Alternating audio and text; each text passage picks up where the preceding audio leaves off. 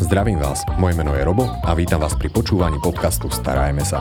Podcastu, ktorý je venovaný všetkým milovníkom zvierat, kde si pravidelne pozývam rôznych hostí, s ktorými rozoberám zaujímavé témy zo sveta chovateľstva. A našim dnešným hostom je Jan Júria, terarista, chovateľ, asi nebudem úplne všetko vymenovávať, lebo ty máš naozaj doma celkom zoo. Ale čo by som rád zdôraznil, tak si zakladateľ projektu Monsterfish Asylum. No. no a v rámci toho Monsterfish Asylum máš aj také veľmi zaujímavé zvieratka, ktoré teda dnes budeme preberať a sú pomerne často zastúpené v chovoch na Slovensku a sú tu vodné korytnačky. Áno, presne. V prvom rade ďakujem, že si si našiel čas. Ja viem, že to pozvanie bolo tak narýchlo, takže že si si to dokázal takto zariadiť. Nie za čo. A ja hneď mám na začiatok takú zákernú otázku ohľadom vodných korytnačiek. Je vodná korytnačka plas alebo obojživelník? Plas. Plas? Určite, veď žije vo vode. No, ale vydrží pod ňou len určitý čas. Uh-huh, takže oni sa dokážu utopiť? Teoreticky, hej. A prakticky sa to aj stáva? Môže sa stať, keby náhodou sú podchladené a nevedia vyplávať hore nad hladinu, tak by sa vedeli utopiť. Čiže treba dávať pozor e, pred zimou, keď ich náhodou ľudia majú vonku, niekde v nejakom jazierku alebo niekde, aby mali možnosť výjsť na breh alebo dostatočne skoro ich zazimovať do vnútornej nádrže. No, toto je úplne téma, s ktorou som chcel začínať. Ja som chcel tie ninja korytnačky a tak ďalej, ale, ale teplota má vplyv na to, že či sa dokážu tie korytnačky vyhýbať?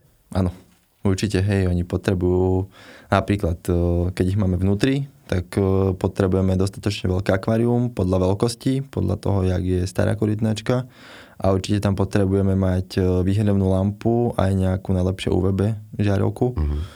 A tým pádom, jak sú viac nahriaté alebo ako majú teplotu, tak e, im lepšie funguje ten metamobilizmus, čiže budú viac jesť. Mm-hmm. Viac jesť, viac sa pohybovať. Áno. Dobre, my sa k všetkému tomuto dostaneme, k tým žiarovkám, takže ja sa idem spätne vrátiť k tým ninja korytnačkám, lebo ja si to úplne pamätám z detstva, no. že aspoň teda v mojom detstve celkom išli ninja korytnačky a Aj, každý mal doma nejakú tú malú zelenú korytnačku. Hej. Bola korytnačka jedným z tvojich prvých zvierat, vodná korytnačka teraz myslím? Ani nie. Ani nie? To sranda, že nie. No v každom prípade nejako si sa k ním teraz dostal a keď ano. sa ťa môžem spýtať teda koľko máš kusov? No momentálne okolo 18 kusov je u mňa. Pekné čísielko. My si ich troška rozoberieme, alebo teda není vodná korytnačka ako vodná korytnačka, s ktorými najčastejšie sa takto stretávaš, uh, môžeme stretnúť? Štandardne sa stretávame s tými vodnými okrasnými. Kedy si to bola písmenková korytnačka, ale tie sú už zakázané u nás, lebo to je už to je tzv. invazívny druh a teraz si prešli, že žltolice korytnačky. Niečo obdobné, jak tá písmenková, akurát si myslím, že to trošičku menšie narastá, že není to už taká veľká korytnačka. Uh-huh. Prečo sú vlastne zakázané tie ozdobné písmenkové? Či Lebo ľudia, keď im prerastli náhodou nejaké akvárium, terarium, tak ich vypustili do voľnej prírody a oni sa dokázali prispôsobiť, že dokážu u nás prezimovať a vytlačajú naše napríklad tie močiarne, ktoré sú dosť vzácne u nás, tak oni ich vytlačajú z ich pôvodného domova a likvidujú náš ekosystém. Mm-hmm. Akože vyžerajú, niektoré malé ryby dokážu uloviť tie väčšie korytnačky, vyžerajú rastlinstvo, slímaky, s tým, čím sa živí tá naša močierna korytnačka. Mm-hmm. Takže sú pre nich takým riadnym konkurentom. Áno. Kvôli tomu sú stopnuté. A nečaká rovnaký osud aj tie ďalšie korytnačky? Mm, nahradzame si... niečo niečím. Áno. Myslím si, že hej, že oni budú takisto odolné a zvyknú si na to naše o podnebie, v mm. akom budú žiť. Takže v prvom rade asi nepúšťať chyba tak do voľnej Presne. prírody.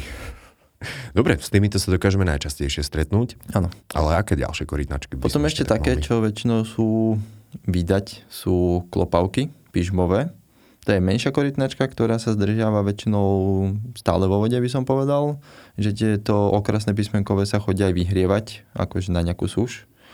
Potom už také viac e, nevšedné u nás sú kajmanky dravé alebo supie a po prípade nejaká kožnatka florická.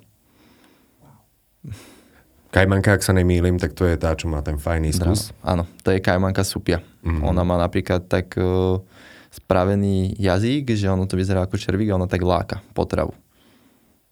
Nepohrízla ťa niekedy kajmaka. Nie. Našťastie. Vidím, že prsty máš úplne všetky, takže asi sa to nestalo. A tie karetky florické, to som videl raz v živote, sa musím priznať. To je tak krásna korytnačka vodná. Kožnatka. Či kožnatka, tak. Kožnatka. Teda, to je také prasiatko, podľa mňa. Áno, ale také milé. Také milé. A, dobre, takže my sa budeme asi venovať takým tým štandardným korytnačkám. Ja to tak prehodím do tej bežnej reči, mm-hmm. to sú tie malé zelené. Áno. a klopavky, si spomínal, A že tak klopavky, hej, častejšie. hej, hej. Čo budem potrebovať, alebo teda čo je dôležité si zvážiť ešte skôr, ako sa u nás ocitnú tieto korytnačky? No, treba si zvážiť to, že treba im zabezpečiť dostatočný priestor tým korytnačkám, lebo kúpime si to ako malinkú 5 cm korytnačku, ktorej stačí, ja neviem, napríklad okolo 50-100 litrov akvarko, alebo také nejaké paludárko, alebo niečo tak nazvané. Ale jak rastú, tak potrebujú minimálne okolo 600 až 1000 litrov nádrž. A hlavne treba rátať s tým, že tam potrebujeme dostatočne silnú filtráciu. Lebo oni, dostatoč... no, oni veľa zožerú a aj veľa vyprodukujú. Ja som zostal troška zamrznutý pri tom čísle tej litráže, tej, ná, tej samotnej nádrže, lebo obyčajne ľudia to kupujú, vieš, do toho plastového, typického oválu s tým ostrovčekom a na tom ostrovčeku je palmička. Hej. No, ale to je tak vydrží možno 2 roky, max. Max. A potom sa bude točiť do kruhu. Tá korytnačka. Jasné, takže hneď myslieť na to. Treba do budúcna mysleť, hej. A Áno. spraviť jej najlepšie nejaký proste biotopický, biotopické prostredie, aby mala napríklad nejaký piesok, štrk, Mhm. aby vedela si proste to prehrabať, aby nemala napríklad umelé kamienky a takéto tie srandy, aby to náhodou nepožrala. Mhm. Čo sa týka dlhovekosti, ako sú na tom vodné korytnačky? Mm, tak tie sa dožívajú podľa mňa aj 30 a viac rokov, čiže fakt dlhoveké sú. Takže treba na to myslieť. Hej. Mhm. A na starostlivosť je to podľa teba také, že nenáročné zvieratko, alebo náročnejšie? Na údržbu je to, by som povedal, že dosť náročné, lebo veľa ľudí hovorí, že to smrdí. Mhm. Lebo niektorí si myslia, že nestačí čistiť, že meniť len vodu, ale to im je ideálne dať rovno nejakú filtráciu, lebo hovorím, keď sú mladé, oni potrebujú jesť, denne, čiže oni aj veľa vyprodukujú. A už keď sú dospelé, tak ním stačí dávať, neviem, trikrát do týždňa možno. Takže čím sú staršie, tak tým menej. Menej je, je... hej. Lenže ide o to, že keď sú mladé, tak Mhm. oni potrebujú mať vyslovene živočíšnu potravu, čiže nejaké meso, nejaké ryby alebo niečo také. A to už keď prejde cez nich a proste už to smrdí v tej vode. Takže treba myslieť na tú techniku. Áno. A poďme sa na to pozrieť troška bližšie. Si hovoril filtráciu. Je podľa teba lepší vnútorný alebo externý filter? Určite externý. Externý. Lebo tie korytnačky podľa mňa vedia rozobrať ten vnútorný filter. Proste budú sa sú zabávať. No, určite by to skúšali. Dobre, externá filtrácia, ale tá je celkom silná obyčajne. No, Nebude sú ich to aj naháňať Nie. v tom akvárku, Oni aby sú nemali zvyknuté- pračku. Nie. Oni sú zvyknuté, lebo oni dokonca oni chodia do veľkých hlbok tie korytnačky za potravou. Že oni sa, keď sú už dospelé, tak sa živia aj rastlinnou potravou. Čiže oni vedia normálne žrať e, nejaké vodné rastliny, riasy, veci a tieto srandy. Čiže oni chodia aj do veľkej hĺbky. A určite to vedia uplávať, to není problém. Mhm. Takže filtrácia môže byť. Filtrácia musí byť dostatočná. Podľa veľkosti. Podľa toho, či je mladá alebo už väčšia odrastnutá. Mhm. Dobre, čo ďalšia technika? Si spomínal, že potrebujeme ešte na začiatku Potrebujeme nejakú žiarovku. a Žiarovku veci. výhrev určite, nejakú výhrevnú lampu plus UVBčko, pokiaľ není možnosť ich dávať von, ale tak či tak aj v tých zimných uh, Mesiacov. mesiacoch Mhm. treba im dať to mm, slnečné žiarenie ako keby. A plus ešte netreba zabúdať na to, že potrebujú mať aj výhrev vody, že musia mať teplú vodu. Mhm. Lebo potom môžu byť také apatické a nebudú chcieť jesť. A to asi bude záležať od toho, že odkiaľ tá korytnačka je. Je tam aj taký, Áno. že vyslovene, že rozdiel medzi áno, druhmi? lebo napríklad, keď si porovnáme tú kožnatku florickú, tak tá potrebuje okolo 28 až 30 stupňov. Úplne v pohode, že ona potom najlepšie funguje a tieto, nazvime ich písmenkové, zelenkasté, alebo tie, tak Tie zelené malé. zelené malé tak tie potrebujú okolo 24 až 26 stupňov. Mhm. Dobre, takže potrebujú výhrev vody, potrebujú um, tie žiarovky. To sa musí fajne umiestňovať na tú vodu žiarovky. No, to treba vymyslieť. Alebo by... no, asi by to nebolo najšťastnejšie, keby tam náhodou našla do akvária samotná žiarovka. A umiestňujeme ich nad niečo, alebo stačí na tú hladinu? Že Najlepšie na nad súš. lebo alebo urobiť im nejaký ostrovček, tam, kde sa dokážu ísť vyhriať, tie korytnačky. Uh-huh. Ono to je vidieť aj teraz napríklad, jak ja už začína leto, tých letných obdobiach, že korytnačky majú nejaký ostrovček vonku v jazierku a oni všetky si povychádzajú von a krásne sa vyhrievajú. Dokonca vedia povylezať na seba, čiže porobia také pyramidky. Áno, myslím si, že toto veľmi často sú aj fotografie. Áno. Hej. Ale vyzerá to celkom zaujímavé. Ešte s motýlami zvyknú byť tie fotografie. Že sú na tých korytnačkách. Ale zase sranda, uh-huh. že keď sa krmia tie korytnačky, tak oni jedia len vo vode. Čiže potrava sa im musí dávať do vody. A to je ďalšia vec, čo zašpiní tú vodu. Uh-huh. Takže miska, keď nám náhodou korytnačka nežerie, vodná, tak, tak je tam ano, ten miska pod vodou. Miska musí byť pod vodou. A dobre, tie ostrovčeky, niekedy ľudia zvyknú kupovať také tie klasické, by som to nazval umelé. Áno. Ale čo keď máme veľkú korytnačku? No, tak to treba na hlavne tú veľkú nádrž a potom po prípade niečo najlepšie, niečo drevené, aby si tá korytnačka aj neublížila. Napríklad nejakú ostrú hranu alebo niečo, predsa oni majú tie nožičky a to majú jemné. Uh-huh. Majú tvrdý pancier, ale majú aj svoje jemné časti. Uh-huh. Takže na to treba myslieť bezpečne. Áno si hovoril drevo.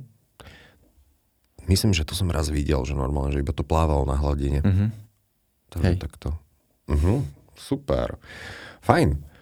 A štrk si povedal, že nemá byť umelý. Najideálnejšie, a... aby nebol farebný. Lebo náhodou môže sa stať, že korytnačka zje niečo z dna a predsa keď zje nejaký klasický štrk alebo piesok a keď ho zje v malom množstve, tak dokáže ho vyprodukovať zo seba s tou potravou proste ale keď to je náhodou niečo umelé a náhodou sa to začne v nej rozkladať niečo, tak sa môže otraviť tá korytnačka, keď je to napríklad farbené alebo nejak tak umelo robené. Jasné. Si spomínal, že aj biotopovo zariadiť. Áno. Je aj nejaký nárok na ten štrk alebo piesok, určitá veľkosť, frakcia?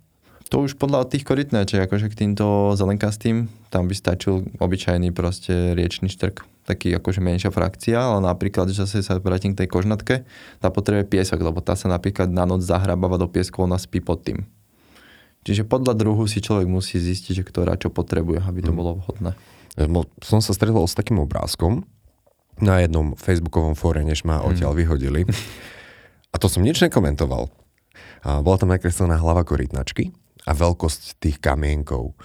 Že je dôležité, aby tá korytnačka buď to, že mohla prehltnúť, ale zároveň, aby to vedela jednoducho prehnať cez tráviacu sústavu, mm-hmm. alebo potom, aby to nevedela vôbec prehltnúť, že veľké kamene, takže Aha. väčšie. Hlavne nie ostré spomínali. Hej. Neviem, potom ma vyhodili, takže môžete ma tam vrátiť späť. Dobre, tu máme samotné akvárium. Ano. Mali by sme si dať záležať aj na dekoráciách. Ocenia to korytnačky? Mm, skôr tie dreva by som povedal, že akože určite im nehať plochu na plávanie, bo oni sa radi pohybujú pod tou vodou. A rastliny, keď tam dáme, tak ich zožerú, jak budú rásť, čiže to moc neodporúčam skôr ako na spestrenie potravy. No, spestrenie potravy je dôležité, navyše rastliny sú pekné. Áno. Môžem do toho akvária dať aj o, nie korytnačky, ale rybičky. Rybičky, rybičky, hej, ale tak na chvíľu. Oni sa živia rybami hlavne, alebo krevetami, čiže skôr by to bolo spestrenie ich jedálnička. A keď tam dá nejaké rýchle ryby, alebo vieš, také húfovité. Počkajú si. Počkajú si. Sú to dobré lovce? Áno, veľmi dobré. Kto by to bol do nich povedal, že korytnačka pomalý tvor. Mm-hmm, ale pod vodou je rýchla. Mm, dobre. a pomena ďalší typ, alebo čo sme sa aj bavili ešte pred podcastom, mm-hmm. že taký ten zaujímavejší, asi po, počas tých teplejších mesiacov, čo si v podstate vybudoval aj ty, Hej. korytnačky. Že je možnosť im urobiť vonkajší výbeh s nejakým jazierkom, bo keďže oni sú 90% času v tej vode, alebo potom na tom nejakom ostrovčeku a sa vyhrievajú, ale tiež tam na to mysleť, že akože treba im spraviť aj nejakú súš, kde sa vedia ísť vyhriať, ale hlavne tá nádrž musí byť o, dobre spravená, hlavne okolie zabezpečené, aby náhodou niekde nezdrhli tie korytnačky. A tak to stačí, taký maličký, nie? Plôtik. No, tak aspoň pol metra oni vedia aj vyšplhať po niečom, takže... Korytnačky šplhajú? Tak majú drapiky, čiže vedia vyliesť. Musia sa nejako dostať napríklad na ten ostrovček alebo drevo, keď je náhodou nad vodou. Mm-hmm. A teda poplativé si to pekne dokážu. Teoreticky hej, no. Hezky, hezky. Dobre, jazierko, aká je hĺbka? Dokážu tam prezimovať? Nie. Akože vo voľnej prírode, kebyže sú náhodou, tak áno, lenže u nás není, sú vhodné podmienky pre nich. Oni sa zahrabávajú, tie vodné pukorytnačky. Čiže je to plas. Čiže na zimu sa zahrabu niekde do substrátu. Uh-huh. Ale u nás by to podľa mňa nedali. Uh-huh. A je to istota asi, keď ich dáme niekde. Áno, hlavne nemôže sa stať to, že sa podchladia a mohli by nám zomrieť. Uh-huh. A ja to ešte vyskúšam aj pri jazierku, rybičky. Takisto ich vychytajú. Obkušu, aj kebyže tam dá človek, že väčšie rybky, uh-huh. nejaké kojkapriky alebo niečo, tak dojdú o plutvy a ich proste zožerú, zlikvidujú postupne. No a kvôli tomuto sa nevypúšťajú do voľnej prírody. Áno. Lebo nás zožerú naše ryby. A, sú tu kontaktné zvieratka? Ako ktoré? Dajú sa naučiť. Že napríklad, e, keď sú sušené rybičky alebo tie gamarusy alebo krevety, to je tzv. aj pre nich pochuťka, ako pre nás tie čipsy. Čiže... No počkaj, počkaj, počkaj, ty ideš práve rúcať jednu dogmu, že korytnačky vychovávame na gamarusoch, na tých Nie. malých sušených hráčikoch. No, tak to je pre nich akorát tak pamosok, ako pre psa. Hej, Oni musia mať... Vyslo... Nie. Oni musia mať vyslovene do nejakého, keď sú ešte mladé, keď jedia každý deň, tak musia mať napríklad, že malé rybičky, grundle, musia to dostávať celé. Napríklad aj s kostiami, akože celé, s vnútornosťami. Tam majú najviac tej výživy. Tam majú aj dostatočné množstvo vápnika, aj tých živín. Uh-huh. Aby, aby, mali, aby im vedel ten pancier rásť, aby nebol zdeformovaný. Uh-huh. A ešte sa odporúča im pridávať napríklad nejaký vápnik alebo vitamíny do toho žrádla. Takže a krmím granulkami, tak môžem to nakvapkať na granulky? Áno, dá sa aj granulkami, ale odporúča sa stále im dávať aj napríklad toto akože meso alebo tie rybky. Uh-huh. Neodporúča sa úplne, že stále krmiť tými granulkami. Uh-huh. Jasné. Strava má byť pestrá. Pestrá, Inak presne. suchozemské korytnačky, že vraj sa dokážu naučiť iba na granuly. Áno. A potom je tam problém. Hej. Ale zase taký šalát neohrnú. Nie. Čím krmíš ty? Keď sa môže spýtať. Vodné? Uh-huh. Ja vodné väčšinou sa snažím tými grundlami, akože mesom. Po prípade nejaké kuracie meso musí nakrájané na kostky, ale nemôže byť moc tučné, lebo oni nevedia odburávať ten tuk zo seba. Čiže aby nemali potom problém, že napríklad im stukovateľ je pečeň alebo niečo a potom to je pre nich smrteľné. Mm-hmm. Jasné. Jo, o, asi strava je základom. Áno. A ešte keď sú veľké, tak oni môžu dostávať napríklad aj zeleninu alebo ovocie. Tým nepohrdnú, tie veľké. Ale to treba skúšať, to individuálne, ktoré čo chutí. Čiže vyskúšať viac toho a človek zistí, že čo sa im proste, tak, čo im tak zachutí. Aj každá korytnačka má teda taký, že special jazyček. Áno. Čo napríklad s tvojím chutí? Nejaké ovocie, special? Mm, my sme zatiaľ len skúšali, že cukinu a tieto srandy ako zeleninu uh-huh. a cukina im chutí. To mám vyskúšané. Aj šalát si dajú. Ale zase niektoré nie. Napríklad aj mrkva sa dá dať. A niektoré to skúsia, niektoré nie. Je to individuálne, treba to skúšať. Uh-huh. No a keď ich máš ešte v tom jazerku, ja som úplne opomenul jednu takú dôležitú vec, čo aj ty si mi tak uh-huh. pripomenul, že to je úplne na tom najlepšie. Slnko. Slnko, hej. Takže není treba im nejako suplovať žiarovky? Nie. Akože keď sú vnútri cez, ten zimný, cez to zimné obdobie, tak určite treba mať tú žiarovku, tam, kde nahradzame to slnko s tým UVB žiarením. Uh-huh. Ale plus potrebujeme aj tú výhrevnú, lebo slnko nadáva všetko. Aj výhrev, aj to UVB. Čiže tým pádom dostávajú ten vitamín D a všetko podľa toho, aby pekne rástli. Uh-huh. Lebo štandardne vždy to bolo tak, že ľudia kúpili korytnačky malé, dali ich do nejakého akvária, ale veď vodné korytnačky nič nepotrebujú. No, to je ten problém. Hej. Takže ono to má niečo v tom súvise potom s tým meknutím panciera. Áno, a aj s tou teplotou hlavne. Už som sa, s tým, som sa s tým stretol, že mi niekto písal, že proste korytnačka nechcela žrať, že prečo. Tak sme proste skúsili obyčajnú základnú vec, zdvihnúť teplotu v tej vode a za dva dní sa rozožrala. Čiže proste treba dodržiavať tú teplotu aby vedeli proste fungovať tie korytnačky. Uh-huh. Je to dobré zvieratko na manipuláciu? No, treba dávať pozor, pri tých väčších tie už vedia aj riadne pokúsať. Ešte tie menšie sú v pohode, že dajú sa naučiť, ale tie väčšie môžu byť agresívnejšie. Ale zase človek, keď s nimi manipuluje stále, tak sú nejakým spôsobom na to zvyknuté, čiže teoreticky sa dá. Teoreticky, prakticky. Treba sa Treba naučiť. dávať pozor. Ja už ano. som videl, ako dokáže človeka rafnúť korytnačka. Hej. A ono, ten zobak je naozaj, že krutý. To áno. A je lepšie mať jednu alebo dve? Vystačí si sama? Akože vystačí si sama, ale ja to vidím, že keď sú proste že viacere, napríklad aj včera to bolo u nás vidieť, že malá korytnačka si išla vyliesť hore na tú suš a jej to nešlo, normálne veľká proste podstrčila, že keby jej pomohla.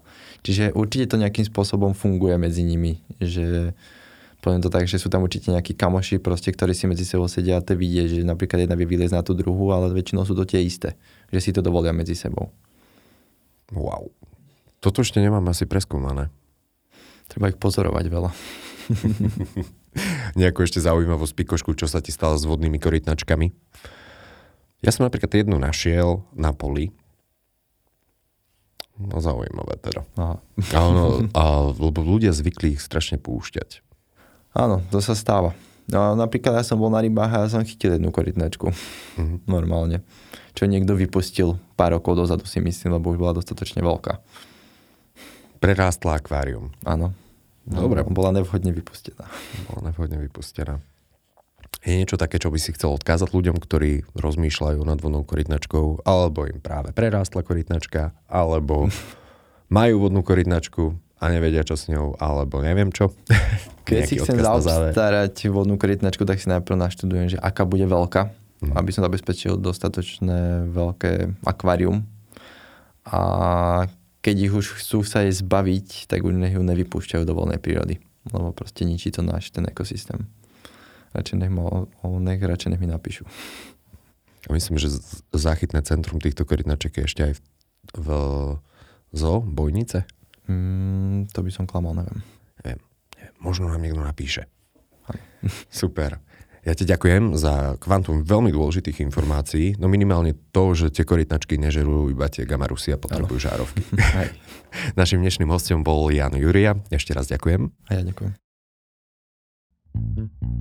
Počúvali ste podcast Starajme sa s Robom Šemerom a ak sa vám tento podcast páčil, môžete sa prihlásiť na jeho odber v aplikáciách Apple Podcasty, Google Podcasty, Spotify, rovnako nás nájdete na YouTube a všetky nahraté časti nájdete aj na internetovej stránke starajmesa.sk.